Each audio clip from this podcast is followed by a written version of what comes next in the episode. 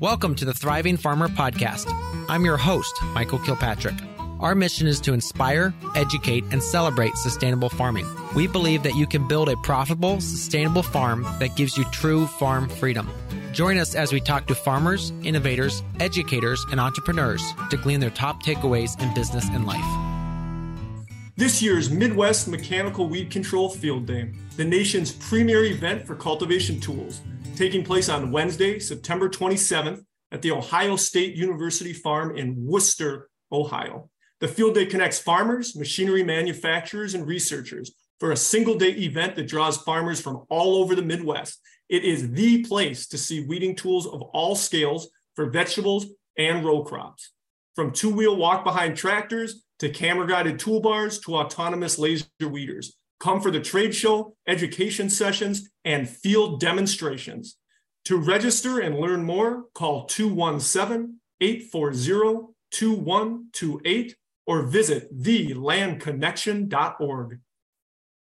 Hey, Thriving Farmers, Michael Kilpatrick here with yet another episode of the Thriving Farmer podcast. This is a little bit of a different podcast. This is actually another continuation of the Farm on Central series, where we break down something on the farm that we're doing, whether it be marketing or products or crops and all that sort of thing. Um, and I think the last one we did, Savannah, was on strawberries. That was last year. Yeah, but how we structured our U pick mm-hmm, which was this year very successful. Yes, it was. It was a crazy, actually, this year is seven weeks long, so it went much longer. But we are not here to talk about strawberries. We are here to talk about sourdough. Yes, we are. Now, let's give a little people a little bit of background around the farm here. You do a lot. Your focus is more on education. Okay. Making sure uh, I kind of like to think of myself as the hub of a wheel.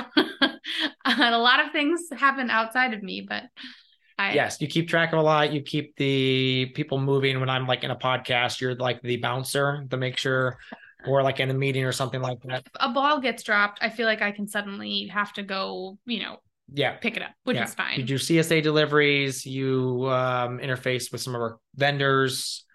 Um, yeah, I develop recipes. I was making a lot of the things for a long, long time. Yeah. Um, until we were able to bring someone in for doing that. Right. Yeah. And then obviously you keep our three kids.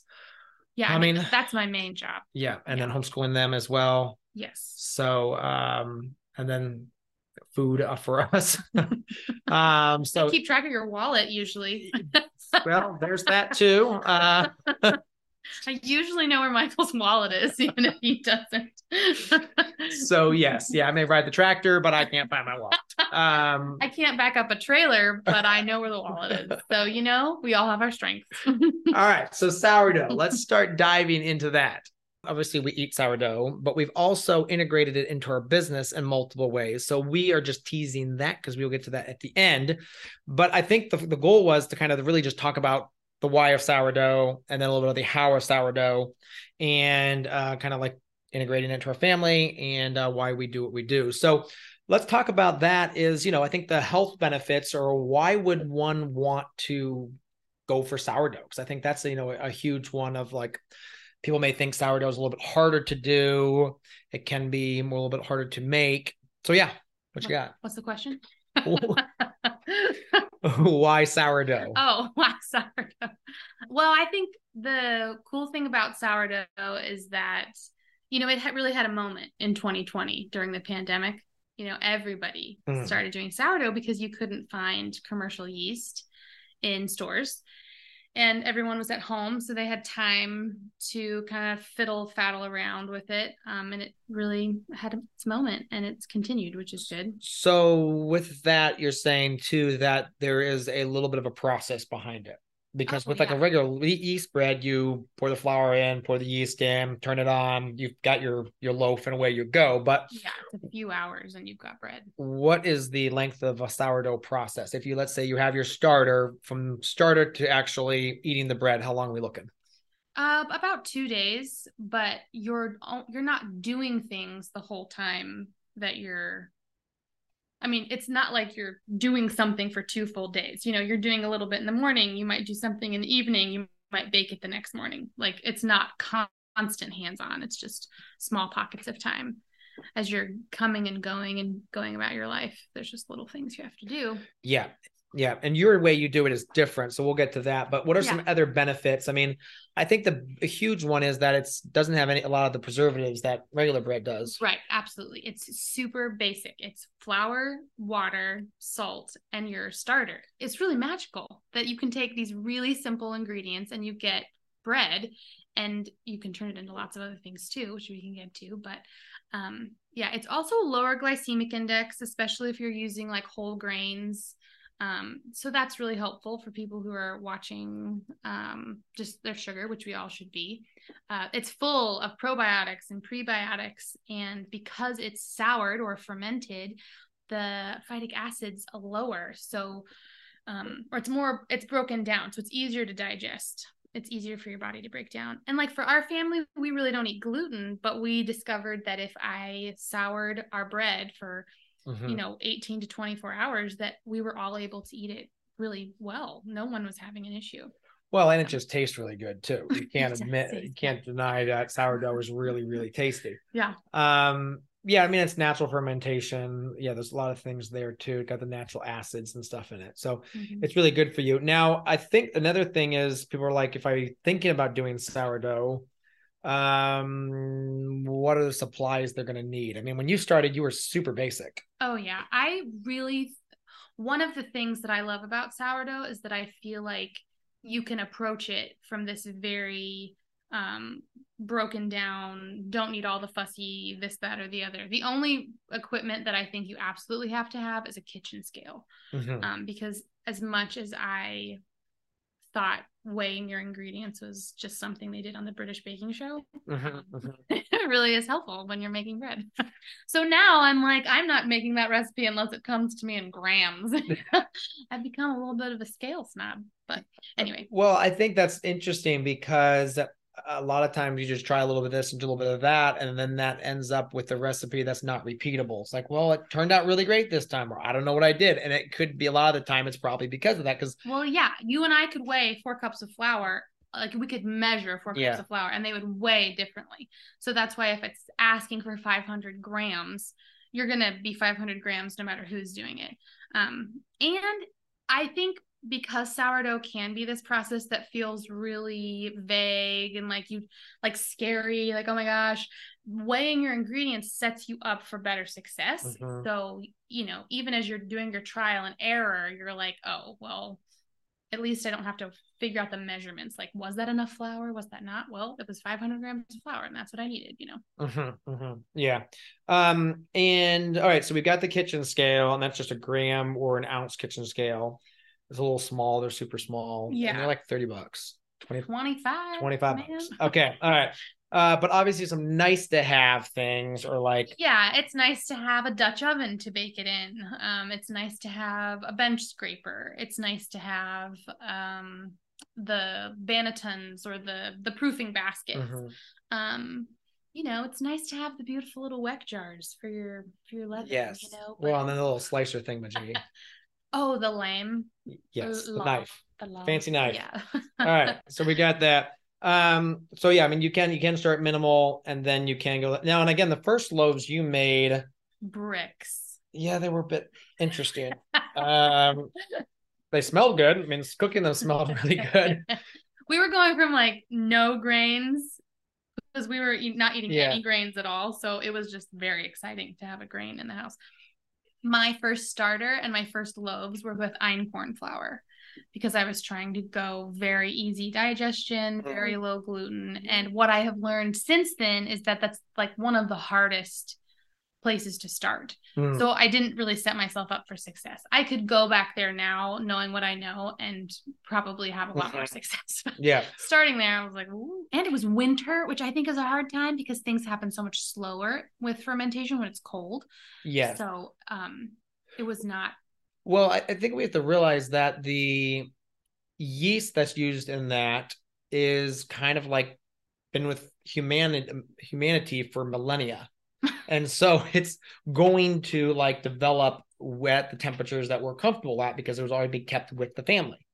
Um, and so you know, you think through time in this that a little bit of a warmer would have probably they always would talk about you know read the old things that put the sourdough bread in the warmer part of the house Mhm. um so that's just interesting when you think about like kind of like that some of these you know yeast strains have been around for forever Well, yeah, I was listening to an audiobook about the history of sourdough and where I mean, you know, the the Middle East is where it was all coming from and so that was a very warm climate. mm-hmm, This guy reconstructed um the ovens of like Giza and was collecting yeast in this arid climate that was thousands of years old.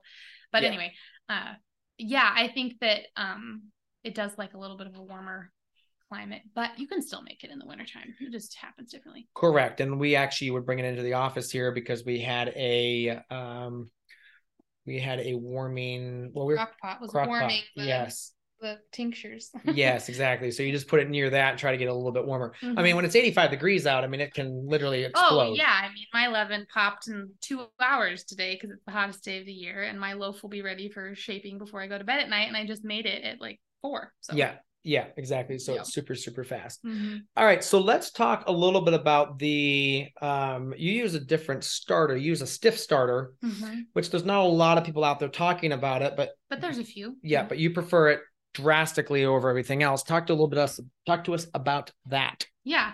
Um, so whenever I would dabble in okay, let me back up. The first starter I ever made was with einkorn flour, and I was following the jovial einkorn foods method. Carla, I forget her last name. She's passed away. Um, but she that's how she kept her starter Yeah. was this stiff starter. And I was like, that's genius. So that's what I started with. But then I had such bad luck Mhm. with einkorn, I kind of like moved away from it. But when I would look at making like an all purpose starter, I was so overwhelmed by the idea of just having this giant jar of starter that I kind of had to keep alive. Like I would just have to feed it more flour or more water. And I'm, you know, we're busy people. So feeding one more thing, it's hard enough to get you all fed Yeah. or myself. So I was just like, I'm not doing that. Um, it overwhelmed me. And so I thought, is there a way that I can take this einkorn stiff starter and use it with my all purpose flour? And so that's what I did. And it's instead of feeding it every day, I just feed it. I, I take some out to make a leaven or a pre ferment, Yeah. which a lot of really well known sourdough bakers would tell you to do that, even with your regular wet Yeah. starter. Yeah. Um, and then I, I feed it whenever I need more of it. So I don't have to feed it every day. I don't have to feed it every week. It can sit, I mean, all during strawberry season, it just sat in my fridge for seven weeks. I didn't bake Yeah. anything. Yeah. I just didn't have time. Yeah. Yeah. Yeah. So all right. So you keep it, you can keep it in the fridge, which is nice. yeah. And it's a small jar. Yeah, it's not a big jar. Because we got all this stuff in our fridge. And the other thing is you're not doing a lot of discard off of it too. It's not like you have a tremendous amount of I don't. I don't No. have a lot of discard. I might have a cup or so. If sometimes I want more discard because Yes. I want to make pancakes or something. But yeah. um yeah or i'll just collect the little bit of discard and just use it when i have it but yeah it's it's been the thing that has been the most it it works for me i don't feel like i'm its servant or slave yeah, Yeah. like it's my my servant because i can go all right i'm gonna be home you know friday and saturday i mean i'm home a lot but like i'm home all the time but I just mean like I'm home with nothing else going on these days. So I can start my leaven the night before. I know that I'll be mixing my dough the next morning, shaping it sometime in the afternoon. And then Saturday morning, I can bake my loaves or whatever. you know. Yeah. Yeah. So you just mentioned like the process. So explain to us a I little did, bit more of that process. Um, yeah.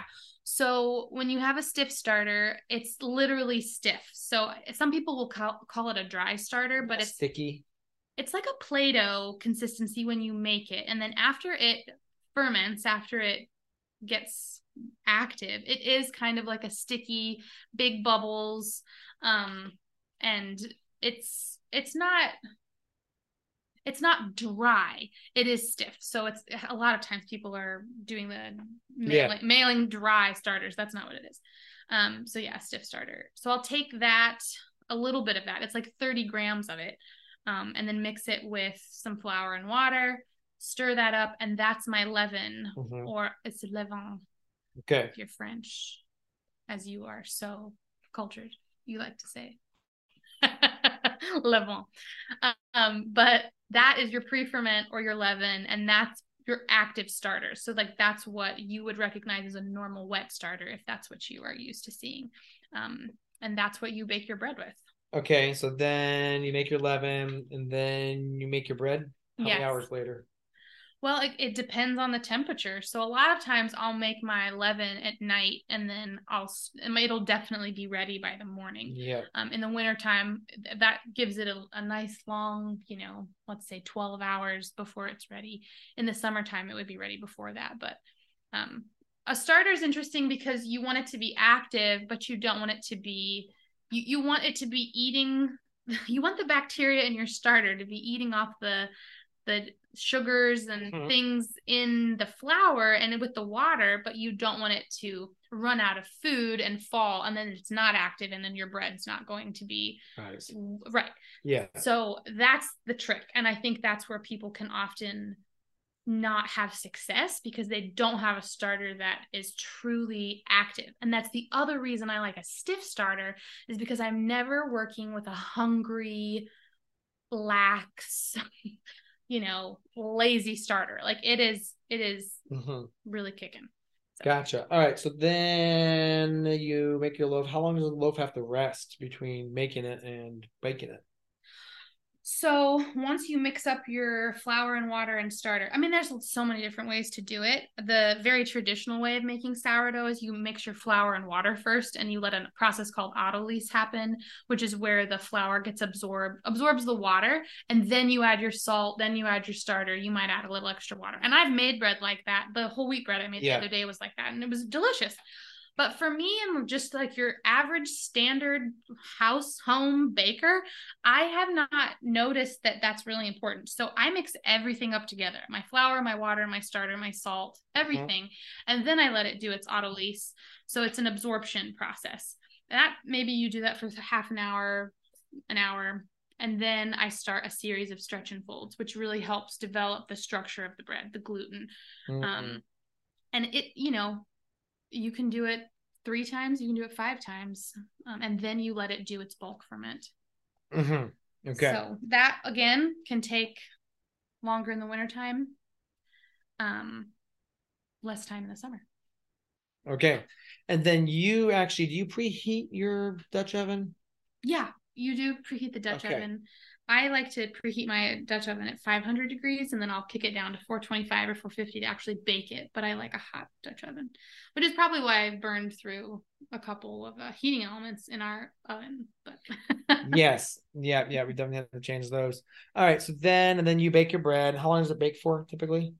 uh, 40 minutes, 20 minutes with the lid on, maybe 15 to 20 minutes with the lid off. All right. And then you have your bread. Mm-hmm. Yeah. Yeah. Now you have done like a wide range of things with it too. Like there's all the sourdough things. Um and I think we're just, you know, there's so many things we could do too. Like we haven't like done any nut breads or like cranberry loaves or anything like that. I haven't. Yeah, I haven't Yeah. done. I, well, that's not true. I did do that Sunday morning loaf that has like chopped um, apricots, Mhm. craisins, sunflower seeds. I've done some cinnamon swirl. You don't like raisins, so I don't do a lot of like Yeah. cinnamon raisins. Yeah, yeah, yeah, yeah. um, Yeah. but yeah, I haven't done a ton of flavored breads, but I have been doing some whole wheat ones, and I've been grinding my own flour, like the mothers of the '90s. You know, Yeah. just really going back. Well, then you also did some gluten free stuff too. I did. Yeah. I successfully have made some decent gluten free loaves. Yes. Although everyone I have given them to haven't been eating gluten for the last 30 years. So they're like, we're not really sure what it's supposed to taste like, but it's delicious. and I'm like, it seems dense. And they're like, it's great. Yeah. So it is dense, but it's good. Well, and I would say that yes, that they were because I, I tasted it. The flavor was great, but Mhm. they were just a little bit tighter. But the last loaf that I made that I gave to my mom, because my mom's like true celiac, cannot have sourdough even because that is one of the things. If you are gluten, you know, intolerant, maybe you can uh have sourdough, but she was like, no, I can't eat that.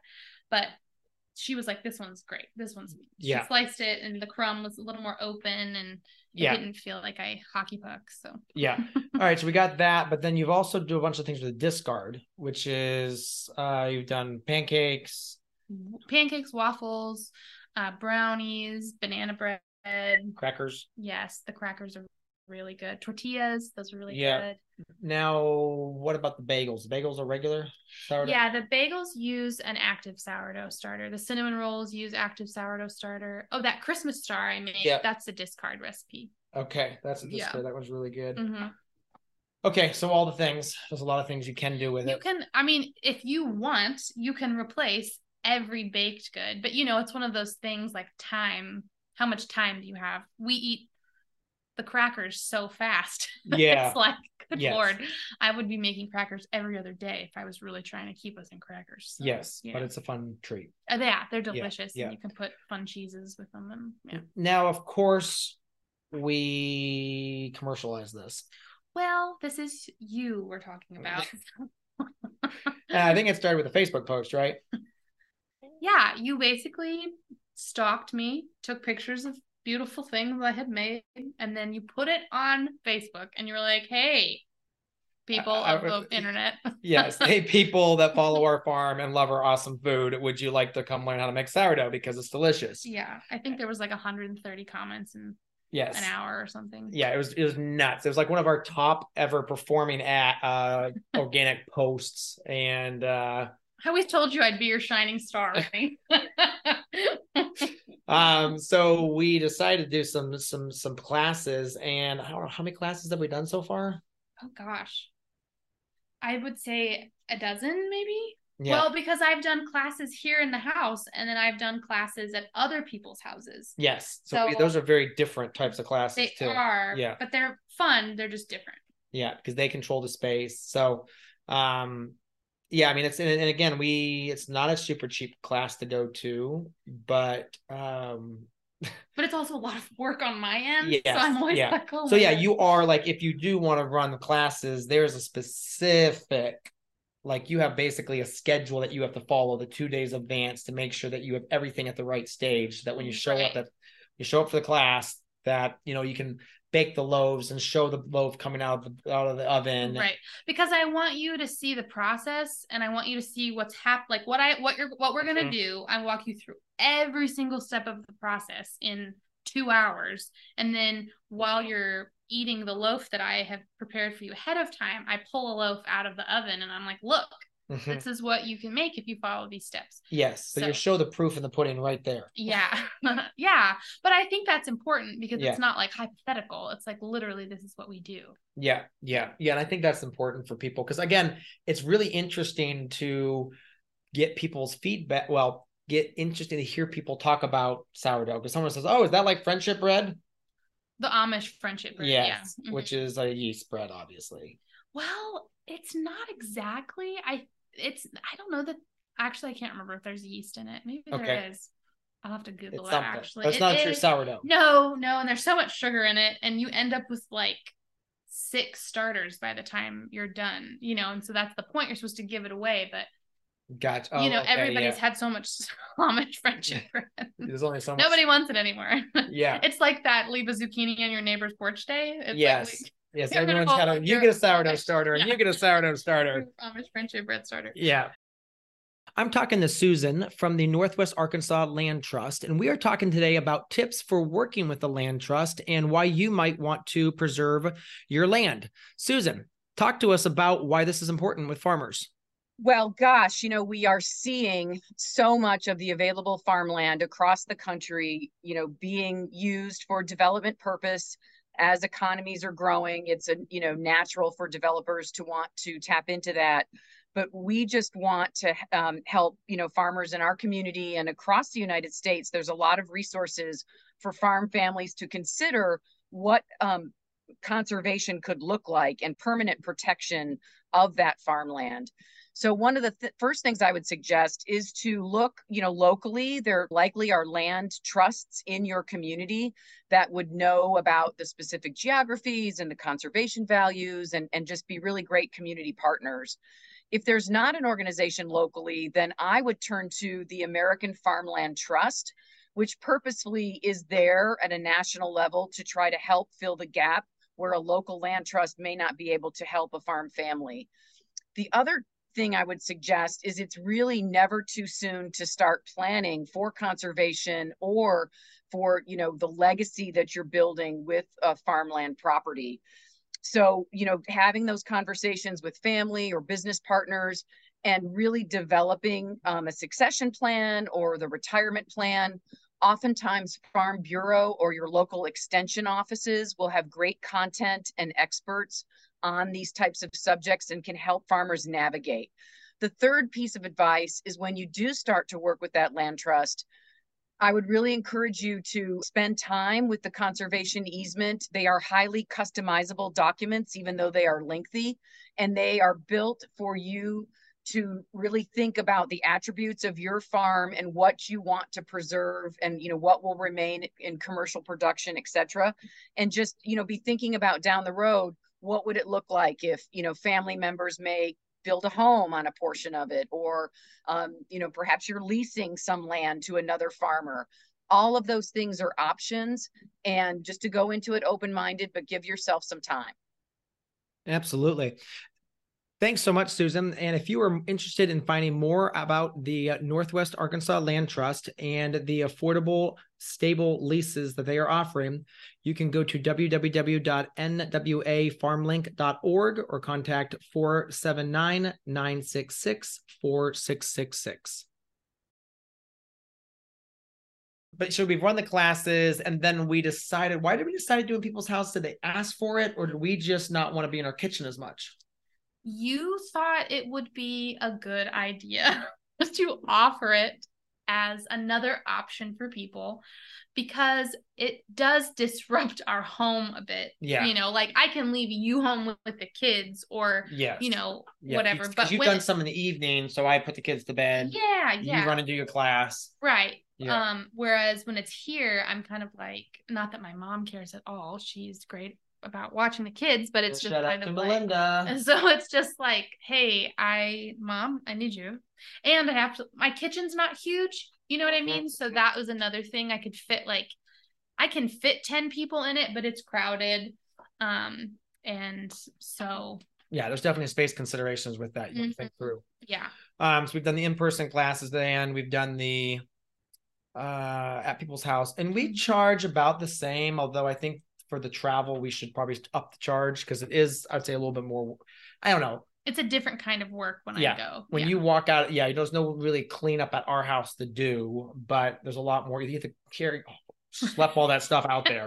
Well, because I take everything because I I want people to see. Mm. Again, I want people to see all the tools you could get because I get how some people are like, I need the things to make me feel like I can do the thing. But then there's some people that are like, oh, I you mean I could do it with a fork and a bowl? Mhm, You mhm. totally can. Yes. So I just like to show it both ways. Yeah. Maximalists and you know Minimalists. minimalists. Well, and I think too, we are now selling sourdough bread in the store Mhm. too. So that's another sourdough thing. Now you're not making that because you obviously don't have the time.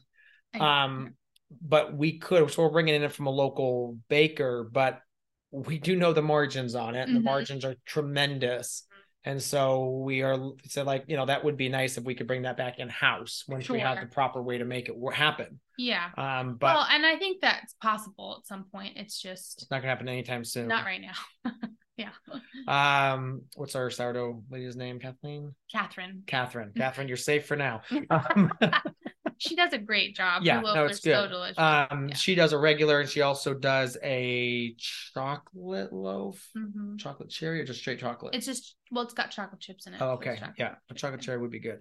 So we've got that, but that I mean, like I just ran the numbers today because our the team we had a little bit of a meeting about some store things, and we did I think in July fifteen hundred dollars in sourdough through the store. Oh my gosh. So you know that's that's a fair amount of She brings three dozen a week. She At brings least. a dozen on Thursday, a dozen Yeah. on Friday, and a dozen on Saturday. and we sell it for is it a pound and a half loaf or pound and a quarter?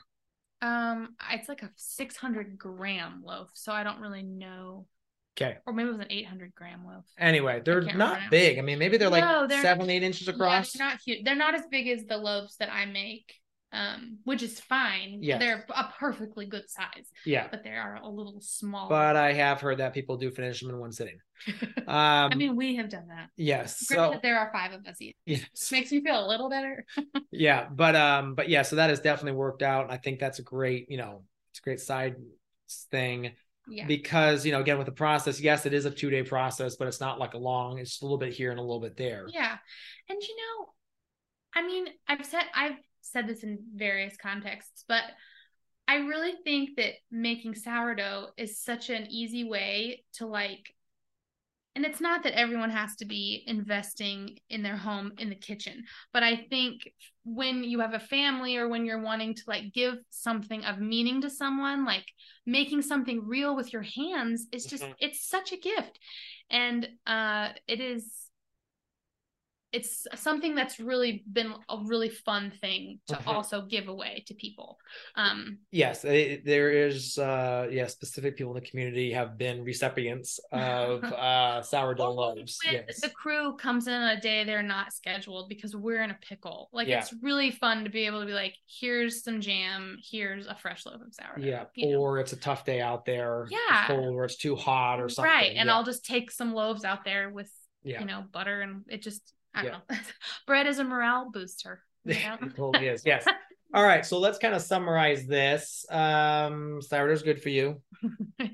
I mean, anything that you make in your kitchen is going to be better for you than something you can buy in the store. Yes. And that is something that's worth mentioning. There are no real guidelines around sourdough. Mhm, so if mhm. you go to the store and you pick up a loaf of sourdough, I highly encourage you to read the actual ingredients because unless it says like culture or sourdough, you Mhm. know, something, it most likely has yeast in it and it's added some other things have been added to make it taste sour. It's not actually Correct. sourdough. Like the sourdough pretzels you told us are not sourdough pretzels. Right. They were not sourdough pretzels. Yeah, yeah, yeah. So make sure you are doing real sourdough. Uh, make sure you're looking at that because you're right. There's a lot of people that say sourdough and it's not. Mhm. Um, I mean, I think yeah, it's a, it's a great home thing. I think grounding. I think you kind of said it's you know in the kitchen, but I think it's grounding. Yeah, there's so many virtual things. And I think that's another reason the classes have been so popular that Yeah. we're tired of getting online and watching everything, you know? So doing something in real life with Mhm. real people, getting your hands actually dirty, Yeah, like doing something physical and real that's not just hypothetical and something I watch on the internet. I mean, I'm guilty of that too. I like to watch a video of someone else cooking, yeah. but I don't know. It's just really empowering Yeah. and and we've had all sorts of people come. We've had men, women, um, kids. Mhm. Um, you've done it for birthdays, right? That one class you did for a birthday. It was like, well, yeah, it was a, it was that was really fun. It was a bunch of women who've been friends for like 25 years and it was they all had summer birthdays. So they all got together and they would do something together every summer. And this year it was a sourdough class with me and I felt so honored. yes, they were super nice. they too. were really sweet. Yeah, um, came with me yeah, one. but um, but yeah, that's uh it's all sorts of people that we've had come through that. and all different levels of, Mhm. of baking experience, which is something I always like to ask. Like I've had expert bakers who have who own proofers, and I've had you know people who No literally have no idea. and then that one lady, forget her name, she came to the farm like I don't know, several months after the class she attended with her starter in her hand. And she goes, Well, what do I do with it now? and I was like, Do you still have the instructions I sent home with you? yes. I'm like, well, I would follow those. like, like, I'm not gonna teach you a second. class right Glass right here now. while we're standing here in the I'm kitchen. busy.